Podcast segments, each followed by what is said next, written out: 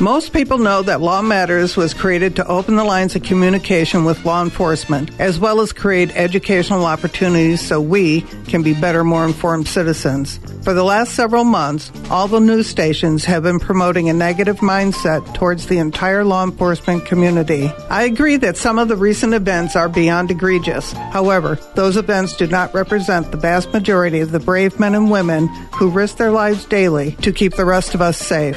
I'm asking you to please, next time you see a member of law enforcement, show some appreciation and thank them for their service.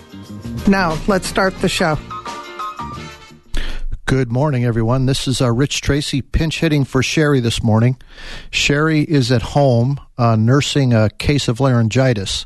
So if she was here, she'd actually sound a lot like me than uh, than herself.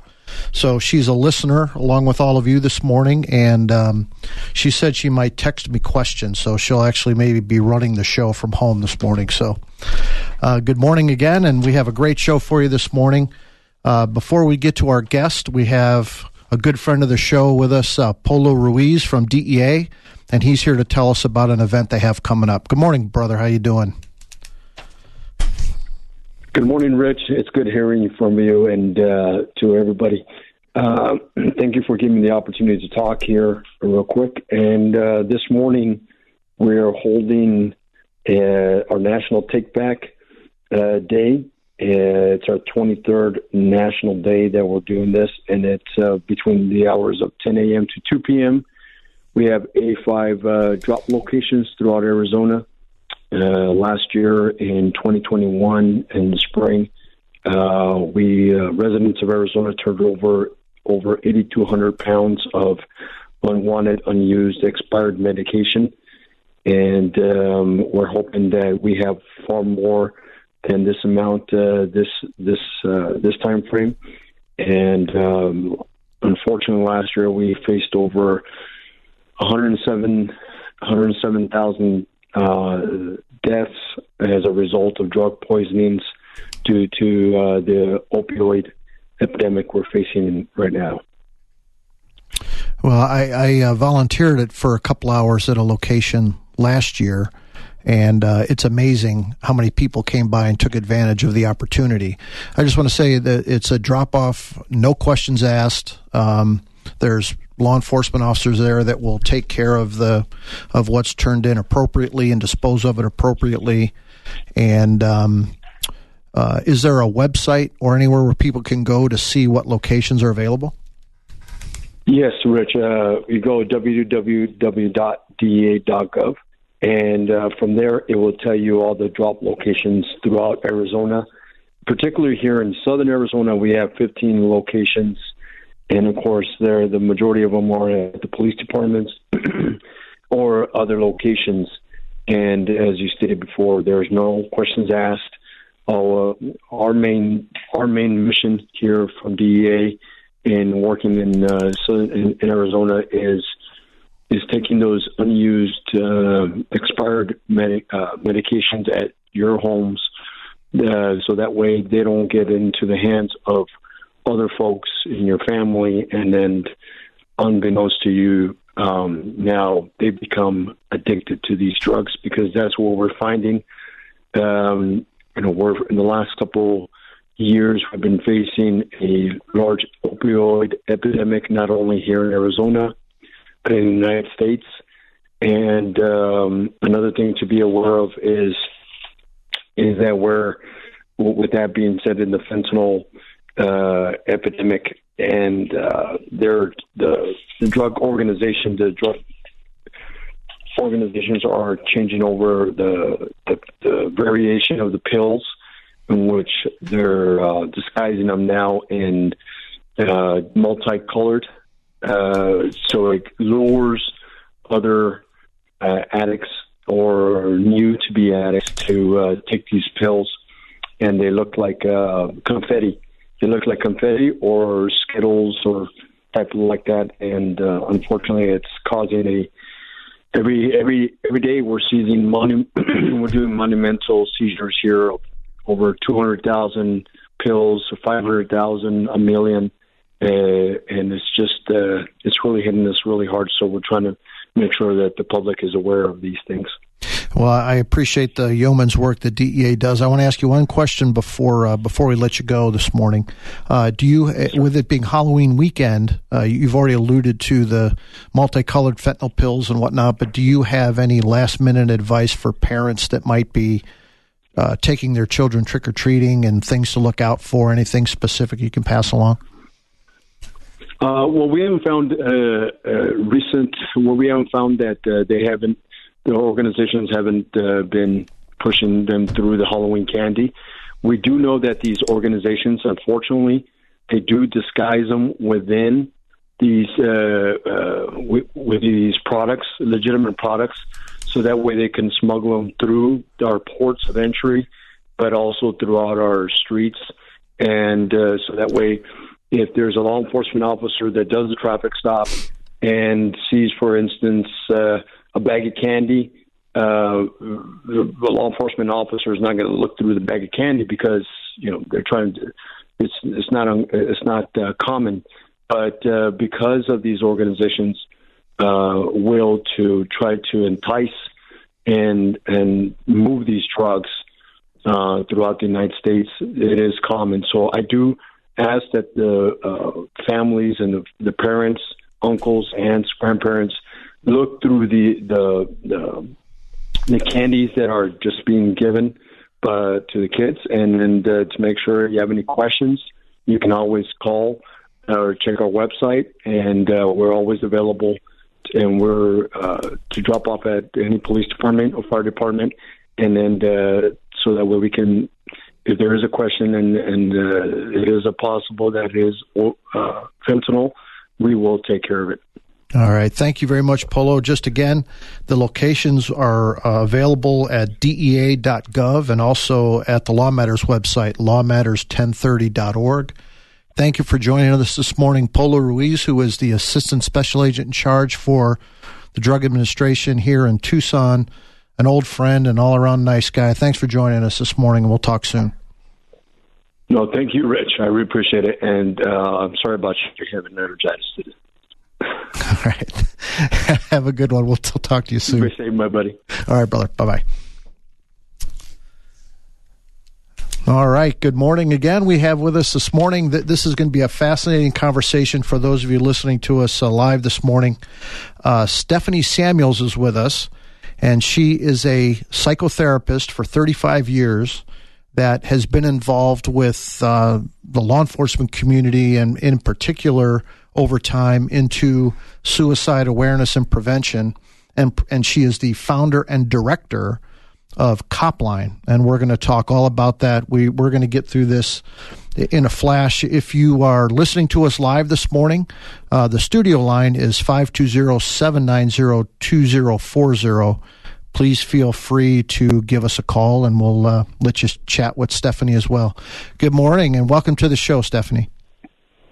Good morning, Rich. Thank you so much for having me, uh, having me on. I really appreciate it. Yeah, no, this is this is important stuff. I'm really glad you're able to join us. Now, I probably should say, is it okay if I call you Stephanie, or should I refer to you as Dr. Samuels? Uh, well, um, if you refer to me as doctor, that would be uh, impersonating somebody. So I have two master's oh, degrees. Oh, I don't have my doctorate. Okay. So Stephanie's great, and even if I did, it'd still be Stephanie. All right. I appreciate that. Thank you. So, uh, again, I alluded at the top that you are the founder and director of Copline. And so, uh, why don't you tell us a little bit about Copline, and then we'll go backwards and work our way up to current day.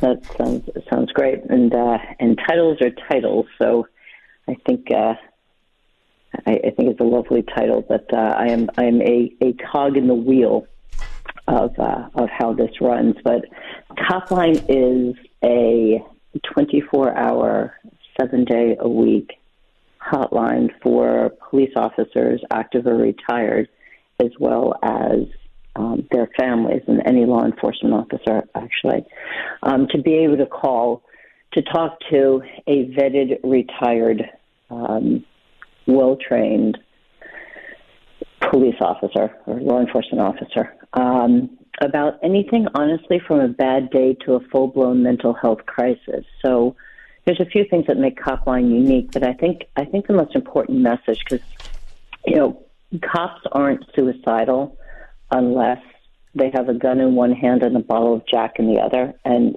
still then they would say, you know, there's probably somebody that needs help more than I do. So it, it's been really important to make sure that we, we get the word out that that Copline deals with really anything from that bad day to that full blown mental health crisis. Um, the belief has always been, in, and as you said, I've been a clinician. I'm still a clinician, and so you know, I always laugh at these nifty titles of you know, director and founder. Founder was you know, kind of what it was, and director just kind of means that I get to oversee different things. But the truth is, I work upwards of 75 hours a week of clinical hours um, back east, uh, really dealing with only law enforcement. So being able to kind of understand. Um, who they are on on many different levels and kind of their their multiple psychosocial stressors that they deal with um, was imperative, and that these lines would capture the knowledge and the understanding of that population was essential.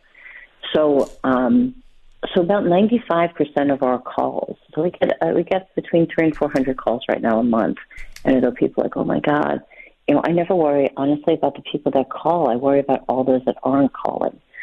So of those three to four hundred um, calls a month, about ninety-five percent of them are just bad day calls. Officers that are struggling with the societal shift, um, the officers that are dealing with some relationship issues, um, just just kind of what we call that low-hanging fruit 3% are dealing with critical incidents, and that doesn't necessarily mean in the past 24 hours or 48 hours. We find that incident dates um, are significant, so not uncommon for somebody to call that, you know, three years ago on this date or coming up to this date, you know, a friend of theirs died by suicide, um, or they were involved in a uh, an OIS or um, something of the sort um, including you know their own child's death. So that's that's three percent, and the the two percent are the ones that kind of I think I'm allowed to ask. um, that make you know the guy's ask pucker. They are the the caller that is typically crying intoxicated with a firearm, with the intention that this will be their last call. And I will tell you that the that the men and women that are answering these lines are trained to deal with anything from that bad day to to that full blown mental health crisis. When I established Copline, the, the greatest fear of any officer is that if I reach out for help, I'm going to lose my gun badge and patch. I'm going to lose my ability to take care of my family and myself. And I'm actually going to go in that order because I think most officers actually worry about their families before they worry about themselves. So when I set up Copline, um, I did so with a whole lot of knowledge um, knowledge of hotlines, knowledge of callers of hotlines, knowledge of cops. And so, um, so I, I made sure that um, that Copline was going to be truly confidential. So there are three times that we breach confidentiality on these lines. And when I say we, again, I don't answer these lines. So I still do the light lift. I'll always tell you guys, people like you, Rich, you guys have always done the heavy lift for me, I, I've always done the light lift. I've never put myself um, in in a situation uh, that I knew would would potentially cause me um, harm. Whereas you guys always run into that, so I, I've always appreciated that and truly respect that, and have never lost sight of that. So. Uh, so there are three times that we will breach. If a um, caller calls up and they are homicidal, they have got a target, they have got a plan, they've got a means we would do everything in our power to try and stop that. Um, though we have little information, but we will do whatever we can. Um, if the person is engaged in child abuse or elder abuse, those are the three times. So what you've clearly heard me leave out is is suicide. If a caller calls up and they are crying and they are intoxicated and they are talking about dying by suicide, their ambivalence allowed them to dial 10 numbers I know that every single person that's answering our lines has been trained well enough to take that ambivalence and give them that time to be able to live. So that's kind of Copline in um, in a nutshell. But I think those are really really important pieces. And in order to to keep that integrity, we don't take state or federal funds. So that's been kind of our heaviest lift, particularly in the age of um, buzzwords of officer wellness, um, the, the buzzwords of peer support, um, of officer resiliency, and those are things. And I guess as a snarky um, clinician, I, I kind of um, I take some type of umbrage to um, certainly to resilience because I know of no greater and higher resilient population than a police officer. So, what really I feel that we need to be focusing on is not how to give an officer resilience, because truthfully, they can teach it. Is how have you survived every worst day of your life until now? And what are the coping mechanisms that you used? And then we deal with what are the healthy coping mechanisms right, right. that you used. because so, we all know the, the, the there's the history is replete with stories of bad coping mechanisms, right? Mm-hmm. Absolutely. And, you know, my other thing is so the profile of a cop. So after doing this for many, many years, and, you know, you and I had talked a little bit uh, before he came on, and you had mentioned Dr. John Violanti, who is just truly one of the most amazing um, researchers, human beings um, dedicated to officer wellness and suicide prevention, I, I think, in this country. And I, um, you know, I had the the incredible honor of co-authoring with him, and I remembered I, I said to I said to John, I said, "Why me?" And he said, "I've never met anybody that can keep a cop in therapy for as long as you can, because it's kind of my average cop is there for like at least ten years, and it's not that they're just screwed up for ten years; it's that." When they realize that it's not some, you know, some crazy woman with horned rimmed glasses having you lay down on a couch talking about your childhood that it really is just kind of I think one of my guys is the nicest compliment. He said it's like having coffee with a friend. Is being able to to kind of come in there. So what brings them in there isn't why they stay but um but being able to address kind of their underlying issues. So here's the profile of a cop and this was something that that John and I had spoken about um, quite a bit um, because we're really starting to see the relevance of this um, and unfortunately the accuracy of it, which is um, an officer typically has grown up in crisis, does well in crisis, doesn't know how to live without crisis, issues with a father figure or significant loss early in life, history of abuse, emotional, physical, sexual, or neglect. Makes for a great cop, makes for a very difficult home life. Now you take this profile and now you know that they're resilient because resiliency is built from from typically adversity and, survive, and surviving it. But what worked for them as kids as coping mechanisms will not work as an adult, and that's kind of where you know, the work begins and continues. Right. So yeah, that's uh, that's very interesting. I never really thought of it in that uh, in that perspective. Um, you know the the resiliency is something that's born from experience. And uh, uh, for example, in in the marshal service, we we give uh, new deputies while they're in the training academy a course in uh, it's just a presentation, but it's it's basically talking about resiliency and self care and how to you know how to inoculate hopefully inoculate yourselves from some of these things as they come along or give you set you off on the right on the right path to resiliency or the right path to being able to cope effectively rather than fall into the some of the pitfalls of bad coping mechanisms as you go through a career and and invariably bad things are going to happen. And the other part of that with the coping mechanisms and as you know one kind of gets into into that and you get into some of the post traumatic stress um, disorder components is that numbing of general responsiveness. So what we also find is it takes more and more to be able to feel. Well, adrenaline is high at risk behavior. So that's what starts to escalate as well. And then again, dealing with kind of the underlying etiology too It's really, I mean, it's amazing. It's fascinating. It's it's what I enjoy the most, and still every day. Love getting up, going to work. I look at my schedule. I'm so excited to see who I'm seeing that day. It's um, I wish everybody uh, this type of career and this type of feeling going to work. Truly. Right, absolutely. Again, our, our guest this morning is Stephanie Samuels, and the studio line is 520 790 2040 if you want to give us a call. Uh, let me, uh, just as an aside, because you mentioned post traumatic stress disorder, and I've always thought that PTSD is an often misused term.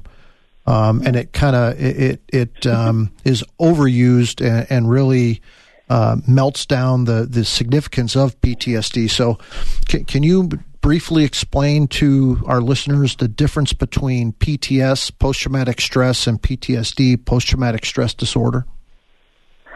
So, so I so I'll start off with with your first uh, piece of that. I think post traumatic stress disorder has been so incredibly misused and abused. it, it is something that truly makes my blood boil when I listen to people, you know, talking about a bad day and then using post traumatic stress disorder in it. And I think to myself, you should only know.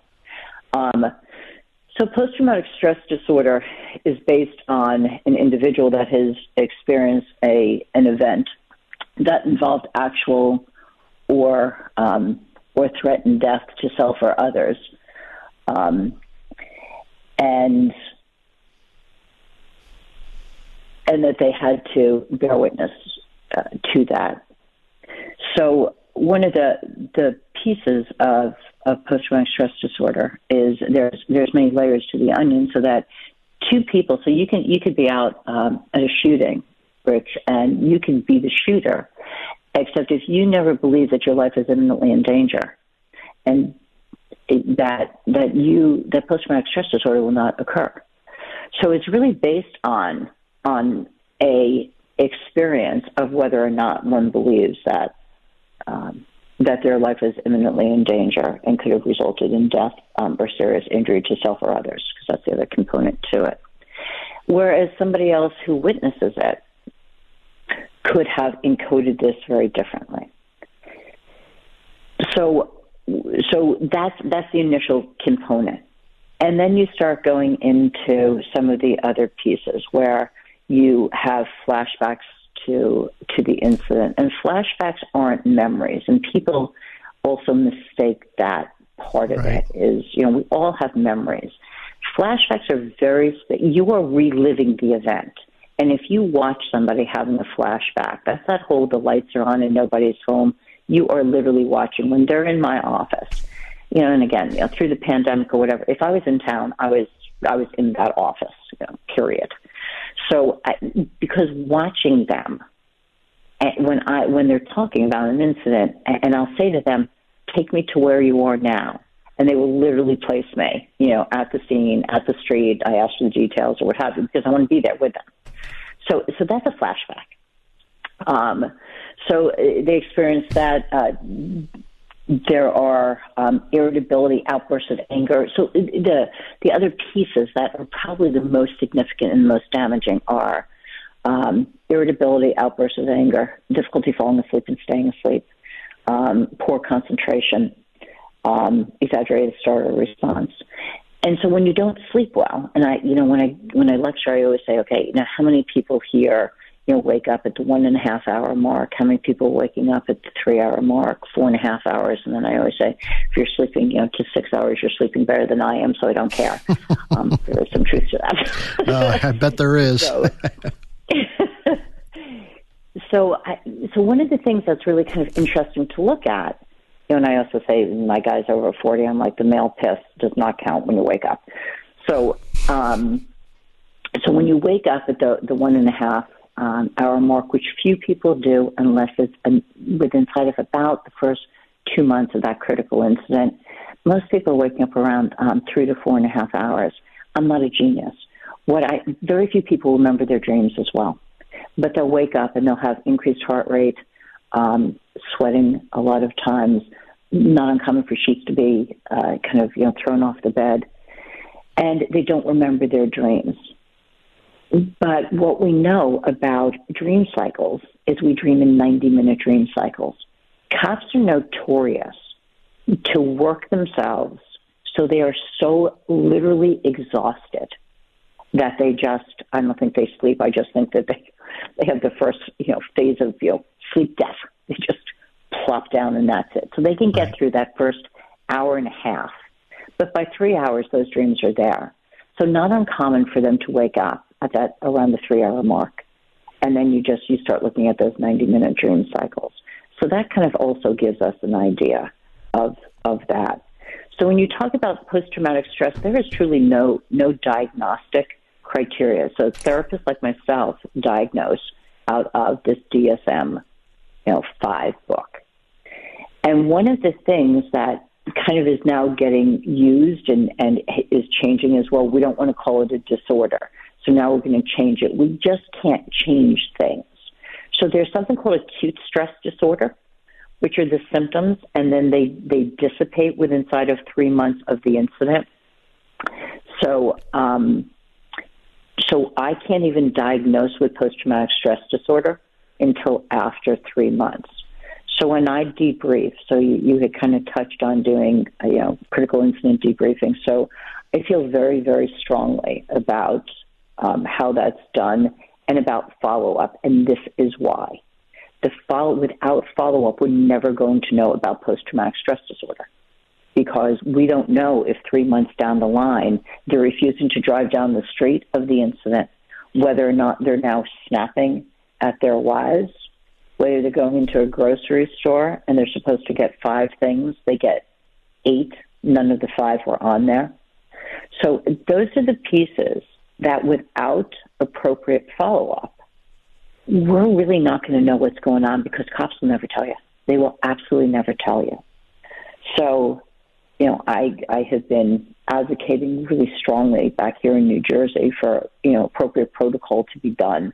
I'm really proud of my prosecutor's office, Monmouth County Prosecutor's Office under um, Lori Linskey, who's the prosec- acting prosecutor. She was not made prosecutor, but I'll tell you, she and, Chief John McCabe had made sure that after their guys were involved in critical incidents, they got debriefed and then they had individual follow up for at least three sessions.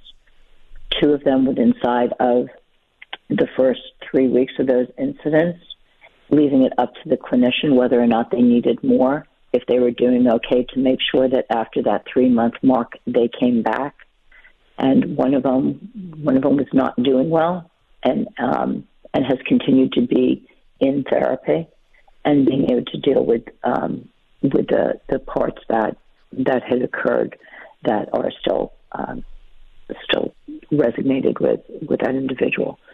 So if we didn't have that, we'd never know you know, and now you you speed ahead to you know people like Karen Solomon for you know Blue H.E.L.P. that's now First H.E.L.P., right. you know, and and her advocacy to try and get you know suicides covered. And I'm not going to get into that debate, but I I know that you know that the federal government has now said you know it's on legislation that under certain conditions, and by the way, post traumatic stress disorder is that condition, and that they were treated for it and diagnosed from an incident that it would be covered. So when you look at that and I can remember many, many years ago, I think I might have written in, in the book with John, is I said, what happens when your mind dies one day and your body another?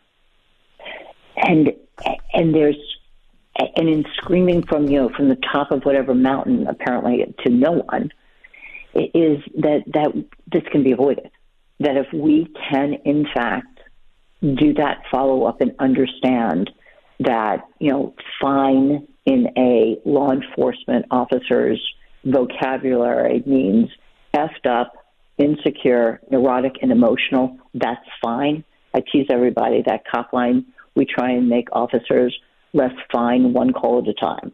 Right, right. That's that, that we are that we need to really look at this.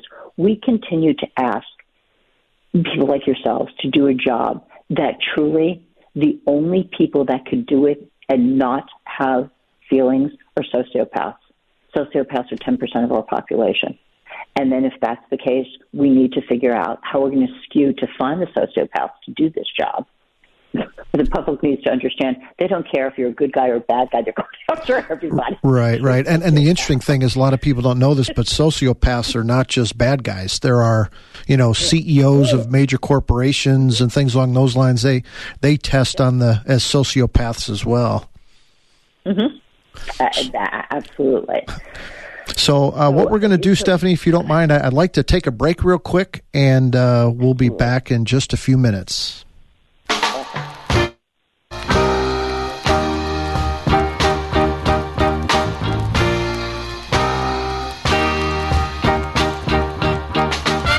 Daylight is fading and the temperature is dropping. You're not only cold, hungry, and lost in a densely wooded area, you're injured. Time is of the essence.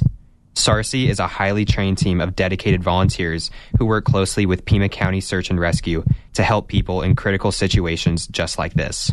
To join an exclusive team of heroes, go to sarci.org. That's S A R C I dot org.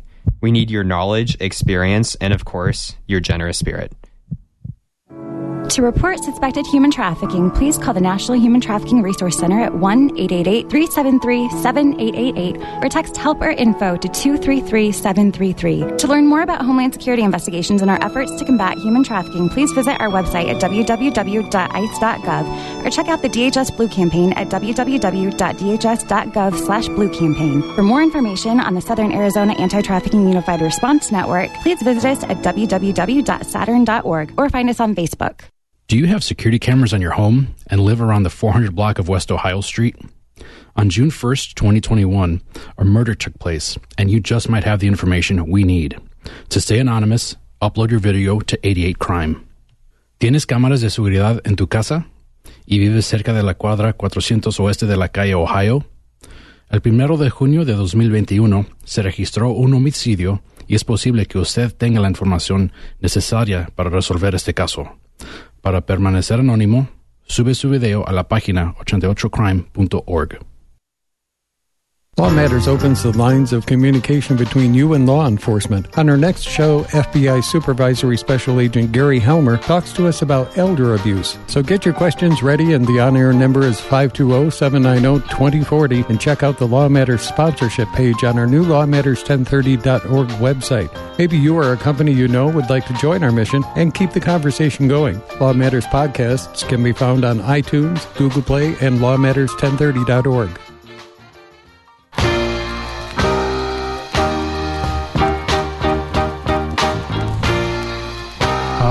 right, we're back. Thank you very much for staying with us through the break. Uh, again, our guest is Stephanie Samuels from Copline, and I want to give out the number to anybody listening. It's 1 800 Copline, which is 267 5463. Again, 1 800 267 5463. And if you want to call and join the conversation, the studio line is 520 790 2040, 520 790 2040. Again, Stephanie, thanks for being with us here this morning, and I want to I want to talk a little bit about the vo- the volunteers and, and what you're looking for in a volunteer and the type of training they have. Because when someone calls, I understand you refer to your volunteers as listeners. And uh, if someone calls 1 800 Copline, the first words are going to be something along the lines of, Hello, this is Copline. What's going on? that's very, that's very accurate. Yes. So, um, so it's kind of interesting because we get a lot of volunteers with a background of peer support from hostage negotiations. Um, and that's probably the two uh, the two big kind of background pieces that people are drawn to this. Um, and I always kind of tease them, and, I, and you know, they normally kind of puff up their chests and they're very excited and they say, all that means is that we have bad habits that we have to break.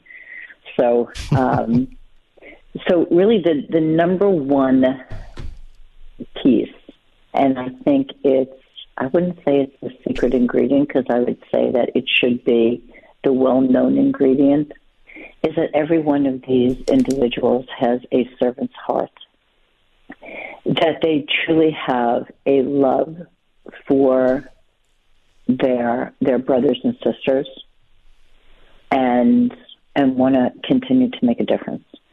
So that really is the number one thing that, that we look for in a volunteer is that because we don't take any state or federal money, I mean, we are poor, our integrity is amazing. Um, but these individuals have had to put themselves through the training. So we pay for, for the training themselves, you know, our, our trainer, our lead trainer, um, Dr. Jay Nagdeman, is the only person we know in the country that has a dual expertise. So he came from the Los Angeles Suicide Prevention Hotline, which is the oldest hotline in the country. He was the director of that, and he's been with the Los Angeles Police Department and their behavioral science services uh, for over 15 years. So he's our he's our lead dog in this. But um, being able to to have volunteers that are flying on their own time, their own dime, to attend this. So there's only three a year, and you know typically it's not in anybody's backyard. So they're paying for their hotels, they're paying for their transportation, they're paying for their meals, so that they can continue to volunteer to take care of their own and their families. So, um, so Service Heart is number one. We have a, a group of people with a really diverse background because we've had people, um, officers who have spent many, many of their um, of their years in internal affairs, um, not necessarily um, out on the streets, financial crimes. We've had, um, we certainly have, you know, our SWAT guys. We have, you know, you you you kind of name it, but that heart is is what Copline is about, you know, and and when we when we created the logo, I always had this kind of heartbeat that went through it because because Copline was always alive to me. It still is. You know, when I I first founded it and and realized that I had to go live. That so it, it used to ring into my office, and I remember. So I, it was founded in 2005, and you know every year Connecticut would call somebody from I think it was three one one they were starting, whatever it was, and they would you know and would ring into the office and you know call them back or what have you, and you know and and they'd be like you know hey is anybody answering this line? No, not yet. You know hopefully next year. So speed ahead, I did that for a lot of years. Um, so June of 2016 was the Pulse shooting, and I just thought to myself like things are getting bad and I've I've got to you know you know what or get off the pot. So I um sorry, I call up you know my carrier for for that was AT and T at the time, and I called AT and T, and that was just a mess.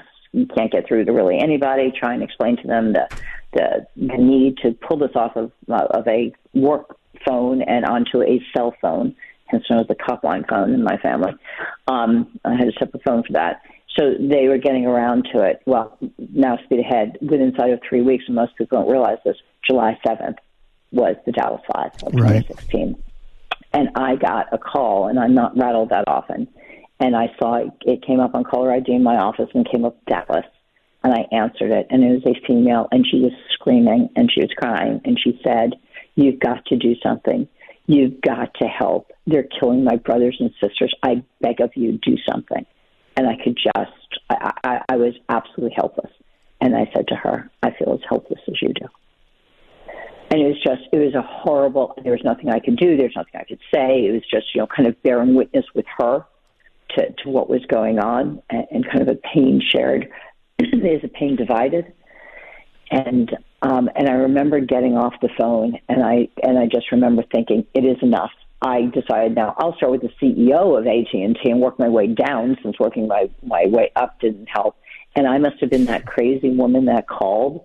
That by that night, those phones were now ringing onto a separate, you know, phone that I literally carried twenty four seven incredible assistant chief out of San Diego, Sarah Creighton, who had started an amazing peer support and officer wellness program out there. I'd met her at um, at a conference she and I were, had been asked to with the Attorney General um, in D.C. and and she had called me up and she's like, "I'm retiring in uh, in February. Copline needs to be up and running." I flew out there. I don't think I sat down and Dr. Nagdeman was already on board. We had the date set, and Sarah took care of everything. So April of 2017, we went ahead and we trained our first our first group of you are correct, they're active listeners. So they have literally been answered. Um, these these ones have been answered 24 seven by retired officers, you know, that that have been trained from that day on. So why are officers retired? Let me ask you that. But why do you choose retired officers and, and talk a little bit about the vetting process that they go through? Yeah. Great question. I get I get asked that a lot. And our questionnaire, our volunteer questionnaire has all over it that you know that you have to be retired. So I would I will ask you the, the question, Rich, and you'll answer the question quite beautifully. If you were an active officer and somebody called the lines and was engaged in domestic violence or illegal drug use, um, or they were going to kill themselves, would you have to do anything? Right, you'd have an obligation. I, I thought I knew the answer, but I figured I'd uh, I, would tee it up for you. No, but that, that's exactly right. You'd have a you'd have a enforcement responsibility. Uh, in in those situations, especially when you're talking about elder abuse, you know, child abuse, uh, suicide or homicide, you know, you have to do something. So, so elder abuse, child abuse, and um, and homicide, we will we will do something about. But if you know, we have had you know situations where a officer is called the lines that was engaged in domestic abuse, and if you were an active officer, you would have to you would have to do something. Whereas you know this is nothing that our retired officers are enjoying, but that confidentiality, that having a safe place, again, number one concern of an officer that asks for help is that they are going to lose everything for doing so. I will be damned if that ever happens on Copline. And I will tell you, we are the only law enforcement hotline out there that can say that. So it, it's the closest so, thing to the seal of the confessional that you can have outside of uh, outside of that context. Correct. Correct. And in order to maintain that, they need to be retired. So, um, so the vetting process is there is a pretty, know, I'm going to go with invasive uh, questionnaire that that only goes to me. Um, that gets filled out online. Uh, like I said, it just it, it directly goes to me, and you know we kind of go over you know kind of you know, if you've been exposed to any critical incidents, we ask if you've been in therapy. We actually ask if you know who the therapist is, and that part of that is because if you found it positive and they're culturally competent, we then vet them um, so that we can add them to a referral list of ours. Um, but it also says to us what potentially your um, your bias could be with seeking help. So, so that was another part of this. And then we asked, was it positive or negative? Anybody, you or your family, ever take, you know, psychotropic medications, positive or negative? Because again, these biases, we, we, I, it's not we, I look for what are you bringing with you to to these lines. Um, uh, critical incidents. What have you been involved with? Um, you know, how did how did your department handle it? What do you do to relieve stress? So, so there's, you know, I, about suicide. Uh, have you personally ever thought of suicide? Um, has anybody that you know, including yourself, attempted suicide? Anybody that um, that you know um, completed suicide? You know, and if so, whom and how?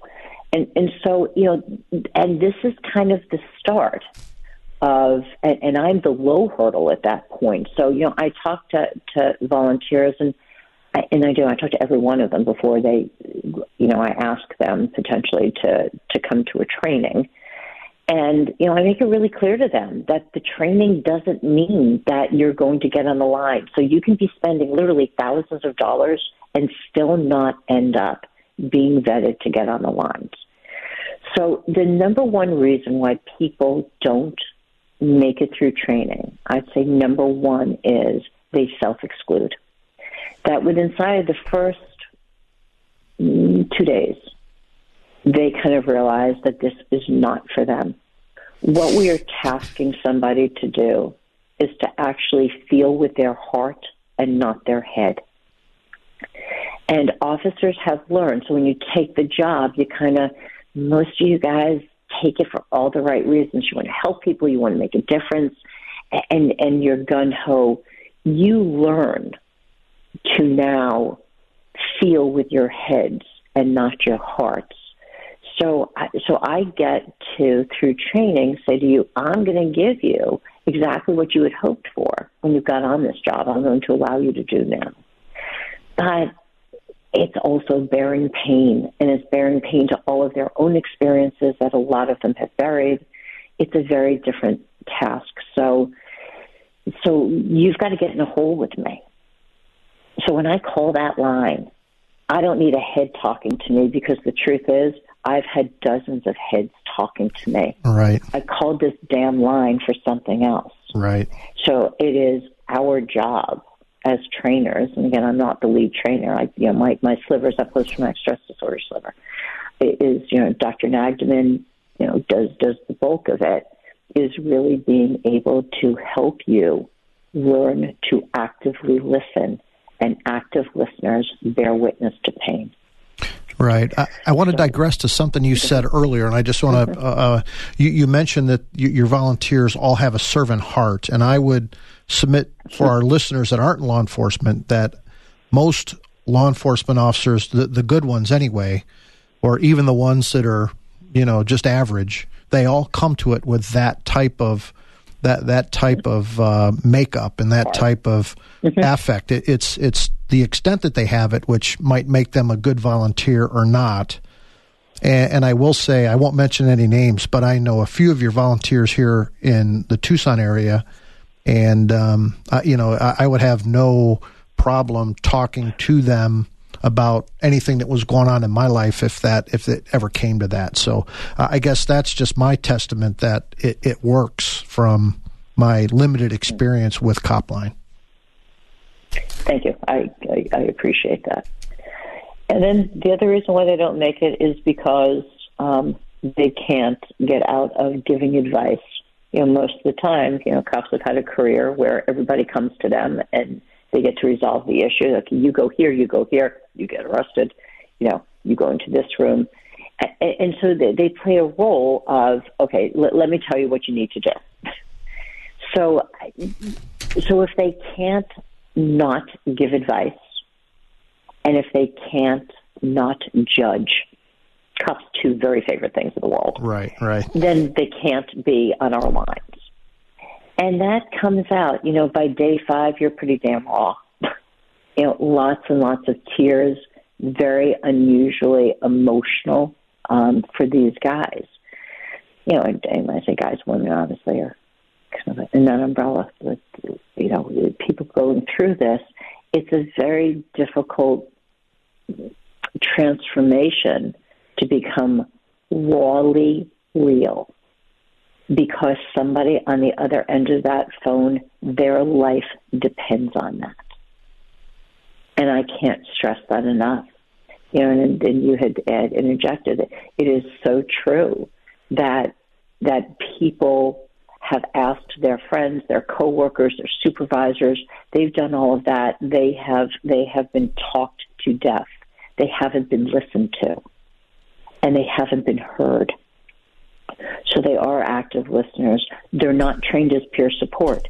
You know, peer support again also has you know rules and regulations that they go by because they're still active duty or what have you. It's a very different skill set. These guys have all had law enforcement careers, but they're not peers. Right. Yeah, essentially, it's not that they're that they don't care. It's just they're not equipped to provide the assistance that the, the assistance that someone needs at that specific point in time and trained peers are given tools in a toolbox that helps them uh, through these situations again without judging and without uh, without offering without offering too much advice if if right really no advice at all right I mean you know and I get asked a lot you know how do you handle a suicidal caller you know if you're not going to ping the lines and stuff because that comes up because there's a lot of anxiety centered around that you know, and if and if you had called the lines, and and typically you'd be crying, And you know, if I was if I was the volunteer, you know, I, I would I would just say, you know, take your time. I'm here. And you know, at some point in time, you you know, you might say, you know, I can't take it anymore. Blah blah blah. I'd say I can hear the pain you're in. And then um, then you and I are going to talk about you know uh, a little bit more about that, and you're going to talk about that pain and you're gonna, you know, say, yeah, you know, it's it's unbearable. You know, and I'm gonna say, can you tell me a little bit more about what's going on? And then you're you know you're gonna get into whatever it was, um, and then at some point, because you and I are gonna build rapport. Right. And then at some point in time, I'm, I'm going to say to you, if you've said that your name is Rich, I don't even care what you call yourself, by the way. um, that's not important to us. Just just to make that connection is, um, is I'm going to say, you know, Rich, I'm wondering, you know, I, I, I can hear the pain and everything else. I'm wondering if you're thinking of killing yourself. And you're going to say yes. And I'm going to say, um, Are you thinking of killing yourself with your gun? You're going to say yes. And then I'm going to ask you where your gun is. And you're going to tell me it's on your lap. And I'm going to say to you, Wow, you really are serious. This is really, this situation is so devastating that you don't want to be here anymore. And then I'm going to say to you, Rich, just for this call, would you put your gun in the other room? Just for this call, though, Rich. Would you mind doing that? And if you say no, I am not going to to spend any time talking about that damn gun because you called the line for a damn reason. So you're going to say no. And besides, I'm on the phone with you. You can lie to me and you can say, you know, yes, you know, I right, put it right. in the other room. I'm never going to know. So I'm not going to hyper focus on that. I'm going to focus on you and your pain. I'm going to focus on what happened before you called. I'm going to then say to you, Rich, um, is there somebody in your life that you're really close to? My family, but they've left, blah, blah, blah. I, I, I hear that, and it's so painful. I'm wondering if there's a friend. Is there somebody else that that you feel close enough to that you would share this information with? Yeah, my buddy, you know, Bob. It, but you know, I I don't want to bother him. Bob's got you know his own issues. His wife has breast cancer. Blah blah blah. Wow, Bob. Bob's really dealing with a lot, Rich. I'm wondering if Bob called you in the middle of the night, like it is now.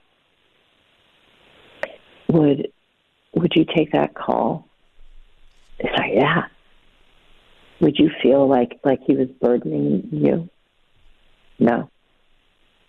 I'm wondering you know, how Bob would feel knowing that you're going through all this and you didn't reach out sometimes.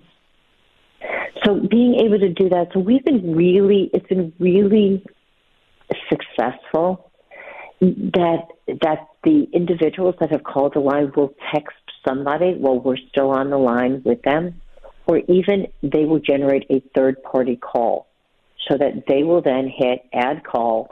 They will call their buddy, they'll merge and say, you know, I'm on with, you know, you know, with Beth, she's, you know, from, from Copline, I'm, I'm really struggling and, you know, I, you know, can you come over? But I wanted Beth on the line too, blah, blah, blah. So, uh, so that's how it gets resolved. And, and that's what the healthy part is. So, you know, I think people get so freaked out with gun suicide talk that it's like, oh no, let's make sure, let's get them to somebody. We are someone. You guys are talking people down every damn day from ledges. We can do this. We can do this. We can do this for each other. We do not need for that worst day of their life to truly become the absolute worst day of their life where they can lose their gun badge and patch. Yeah, I, I have to tell you, I uh, as you were kind of going through that, I I had to focus on the fact that I was still doing a radio show because I was drifting into some conversations I had had over the years, but possibly having a flashback of my own. But uh, we're we're we're coming up on the end of the show. We only have about thirty seconds left, so. I again, we, we could have you on for five shows and not get to all of it. So, in in closing, again, we got thirty seconds left. What would you like to let everybody know how they can help Copline, or anything else you want to say in uh, in closing? Um, uh, number one, for, for all those law enforcement officers that are listening um, or have connections to law enforcement, please, please, please go online, order materials, help us spread the word. Um, for those of you that have any connections with foundations or um, or corporations that are law enforcement friendly, we have a run for the call coming up. It is our midnight run. Uh, starts when the ball drops um, at midnight. Um, that's uh, that's one of our, our big fundraisers. All right. Always need sponsors. Always need help. Please Right. go online. We've got that there too. Thank you very much for joining us, Stephanie. Again, Stephanie Samuels from Copline. We thank you for joining us this morning, and uh, we'll see you next time. Thank you.